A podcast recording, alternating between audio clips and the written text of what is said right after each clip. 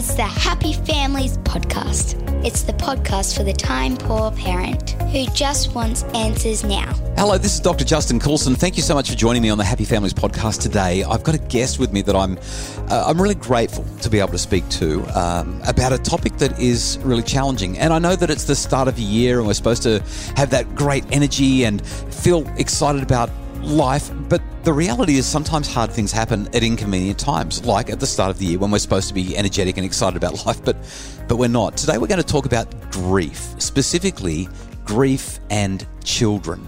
My guest on the Happy Families podcast today is a lady called Christy Thomas, who is the director and manager, CEO of Feel the Magic. Christy, really nice to have you on the podcast today. Uh, our conversation is about grief, but when it comes to this idea of Feel the Magic and the role that you play, can you tell me a bit about who you are and what you do? Thank you so much for having me to talk about such an awkward, uncomfortable topic as well, especially when we're talking about grief and kids. So, my name's Christy Thomas. I'm actually the co founder of Feel the Magic, and um, Feel the Magic was born out of my own childhood bereavement, as well as um, a co founder with my husband, who had lost both his parents by the time he was 30. And what we realized actually here in Australia is that there's minimal resources for children and parents to access to um, help kids through the worst time possible. I don't know if you know this, but one in 20 kids here in Australia will actually lose a parent before they turn 18. One fifth of kids will lose a parent to to death mm. before they turn by the 18. time they're 18. Yeah. So wow. we're not, that's not including sibling loss or uh, we also deal with guardian loss. So that those stats are not available to us here in Australia. And also, you know, any other kind of bereavement that a child might have when they're when they're younger. Yeah, so when I hear you share those numbers, I'm I'm really surprised. And the reason for mm. it is when when we think of high mortality in families, I kind of go back to like the the 1500s or the 1800s. It doesn't feel like that's what would happen today. So uh, in fact, maybe I can share a, a brief story to highlight just how challenging it is, though, to, to put this into perspective. In all the years that I've been doing the work that I do, only once have I had to speak with a parent who was uh, helping her children go through bereavement. As it happened, these two girls who were under the age of 10 had lost their dad to suicide. Uh, they, were, they were grieving. And when I spoke to this particular mum, I said, Well, how can I help you most? And she said, I need to help my children with bereavement. And she explained the situation. I said, okay, well, I, I, I, can definitely help with that. And she said, no, no, no, that's, that's not the bereavement that I'm worried about.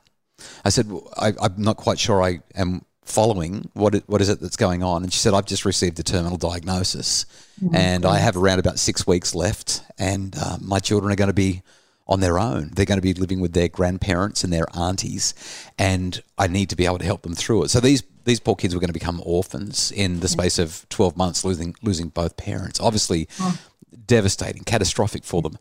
Can you tell me a bit about uh, Feel the Magic, the organisation yourselves, and and then I'd like to talk more about what grief does to a child, because clearly you and your husband have both been through some some uh, some grief of your own. So Feel the Magic support kids who have aged seven to seventeen who have lost a parent, sibling, or legal guardian. And basically, we we bring them into different types of camps. So we do them face to face and virtually. And we basically teach them emotional literacy, coping strategies. Um, we give them tools to actually self regulate and self soothe. And then the biggest thing that's sort of amazing that comes along with these programs is that they get to meet other kids like them.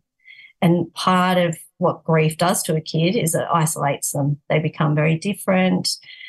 They don't know anyone else that's going through what they are they don't know how to talk about it with other people. And so instantly when they meet other kids who are going through the same thing, suddenly their their world opens up to say, I'm not the only one and there's a way forward.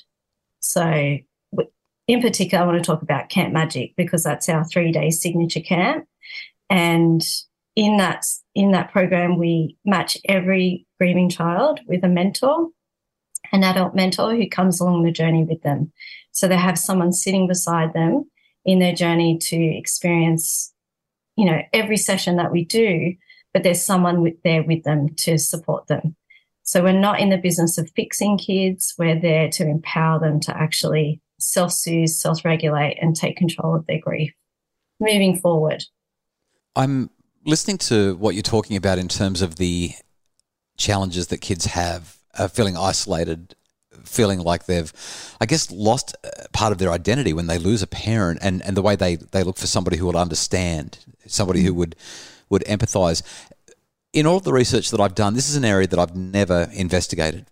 Uh, I, I'm curious if you can explain any other findings from a research point of view in terms of how children respond to, how they cope with the loss and the subsequent grieving of a parent? Yeah, there's some really obvious things that happen to a kid um, just from speaking to hundreds of families and parents of kids who have lost someone significant.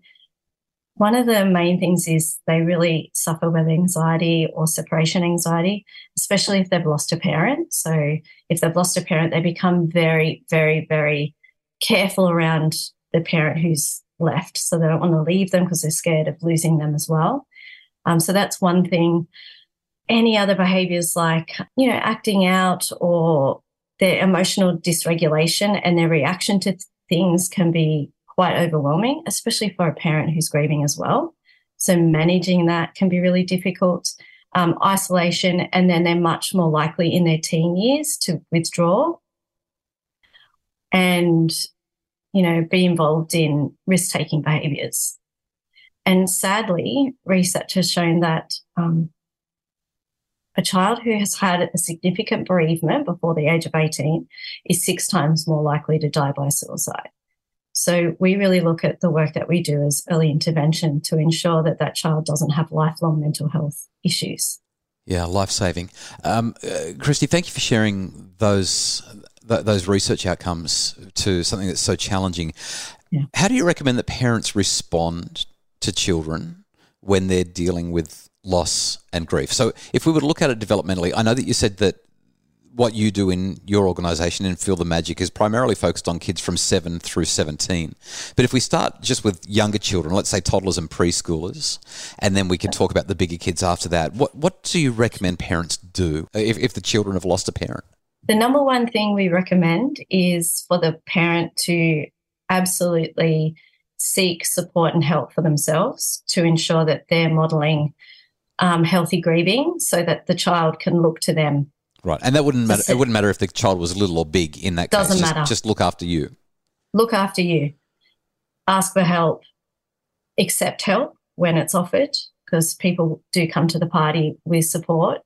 Feel it to heal it is what we say. You've got to absolutely face that grief to ensure that you can move forward later, and and walk alongside your grief. So when we're talking toddler age, um, being honest across all ages around what's happened, being re- using really direct language, so not being vague around oh they've gone away because you don't want to create opportunities for the child to think oh they're coming back, um, or, or so, to think that other people are going to go away and they'll also oh, live their life. So using words like dead, died is really important, so that maybe they don't understand what that word means. They can seek out what that word does mean, but it's the truth of what's happened. See, hearing you say that, I, and I know, I know that it's true. I've, I've written articles about this side of things, and, and I know what the research says around this. Yeah. And yet, hearing you say it, it's there's there's that part of me that wants to say no, no, no but can we just soften a little bit for the kids? Yeah. Can we just make yeah. it a little bit more palatable, a little bit nicer, a little bit more gentle? Yeah. Because it's so, it's such a heavy word. It's so, it's so, so final. Yes and and that's what we do as a human race is we want to care for that child who's going to be in pain when mm. we deliver a message like daddy's died or mum's died but being clear and direct is really important for their for their growth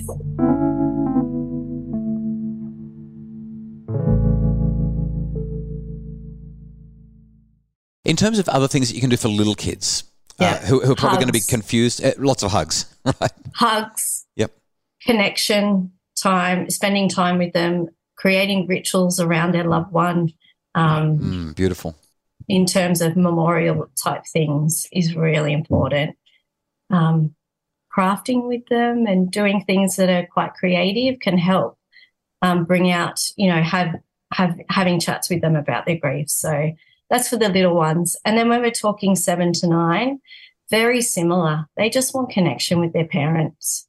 They really do. They just need love, care, support, direct language, and a safe space to be able to share what what they're going through. When we're talking 10 to 13. Yeah, yeah, yeah. As, as they start to get older yeah. and move towards those tween and teen years, I, I, I presume that it changes because their responses change, right? I have to say, this is the most popular age group where we have children come into the programs. Sometimes seven to nine, they're still too young to process and coming in, especially being left alone. Um, but 10 to 13 seems to be our target area because I hate to say it, but the parent still has some say over what the child does. So they can easily come to our programs, but um, they get so much out of having been connected with other kids their age, having a safe space where the they're not protecting their parents' feelings or other people's feelings, where they can share how they feel, is so incredibly impactful for them. Yeah. So again, direct language, lots of connection. Um, but this age group really, and, and I would say teens, when I'm talking 14 to 17, a lot of them lose sight of what makes them feel good. So once they may have been somebody who, oh, I've heard this story a million times, but say we had a child who loved playing football and it was something that they did with their dad very often. And the minute dad passed away, no more football. It just was too hard. But the parent who's parenting, or the mum who's parenting this child, knows that football will be really good for him. So helping the child, supporting the child to find or get back to activities that make them feel good. Christy, you, you mentioned before about looking after yourself as a parent. How much of our ability to guide our children through their grief is predicted by or, or reliant on our ability to be well ourselves? It's hard to gauge how much, but I think, like I said at the top, it's it's almost the the most important thing. If you care for yourself and your own grief, then you're modeling that behavior and you can then therefore be much more connected with your child. If you're pushing it down, it's hard to connect outwards because you're so holding so tight onto feelings that hurt or are painful. I think parents are just scared that if they let it out, it's never going to stop. And especially kids too. And often I meet children who hold it in because they don't want to upset mum or dad as well. But what we find is, um, you know, if you let it out, it doesn't last forever and it kind of reduces the pain a bit for next time and it, they become few and far between, but then they also get easier. And then outside of letting it out, there's this huge relief. Like I see it at Camp Magic all the time. We'll go into one of the therapeutic sessions and there'll be kids crying and having it, you know, talking and sharing their feelings. And it's it's been a really heavy moment. And not more than 10 minutes later, they're out kicking a football or playing with a ball and laughing and having fun. So kids, when given an opportunity, are really good at grieving because they just get it. They're just so in tune with their emotions if they're given the space. Do you think that sometimes parents just try to fix things too fast? Oh, absolutely. It's hard not to. Yeah. When you when you see your child in pain, um, and you're feeling that pain yourself, so you're really connected to their their pain as well. It's hard not to try to fix or want to fix. Mm. It's really hard. And at the same time, you're also trying to just get on with life, right? Like, yeah. we've, we've, still got to go to school, or we've still got to look after the house, or go to work, or yeah. uh, deal with all the other stuff that life demands of us. It's not like we can say, okay, uh, there has been a death, and now we're going to take six weeks and do mm. nothing but yeah. wear black and uh, sit yeah. in ash and and grieve. That's that's not what we do in 2023, no. is it? It's it's not how no. our society works. Um, last question for you. I mean, I, would love to I'd love to talk to you about this for so much longer. There's so much that we haven't even scratched the surface of. But if people want to find out more about Feel the Magic and Camp Magic, the work that you're doing, where would you send them? Where's the best place for them to go? our website is the best place, feelthemagic.org.au. We've got all the information you need to know about what programs we have, where, and when. Also, we have this amazing grief resource hub. So you can go on there and find books and um, videos and podcasts and other organizations who deal with grief and bereavement. So there's a real hub there that you can go to for any kind of resources that you might need. Um, and we have an incredible intake officer. Her name's Lauren. If you fill out an inquiry form, she'll get in contact with you. And if you want to talk by email, if you want to talk by text or on the phone, she's available to you anytime. So, wow, one in 20 under 18 are going through this at some point in their life. Uh, I, th- I think the work you do really matters. Christy, it's been a delight to talk with you. That's Christy Thomas from Feel the Magic. The Happy Families podcast is produced by Justin Ruland from Bridge Media. Craig Bruce is our executive producer. For more info, please visit happyfamilies.com.au and check out our show notes for more about Feel the Magic.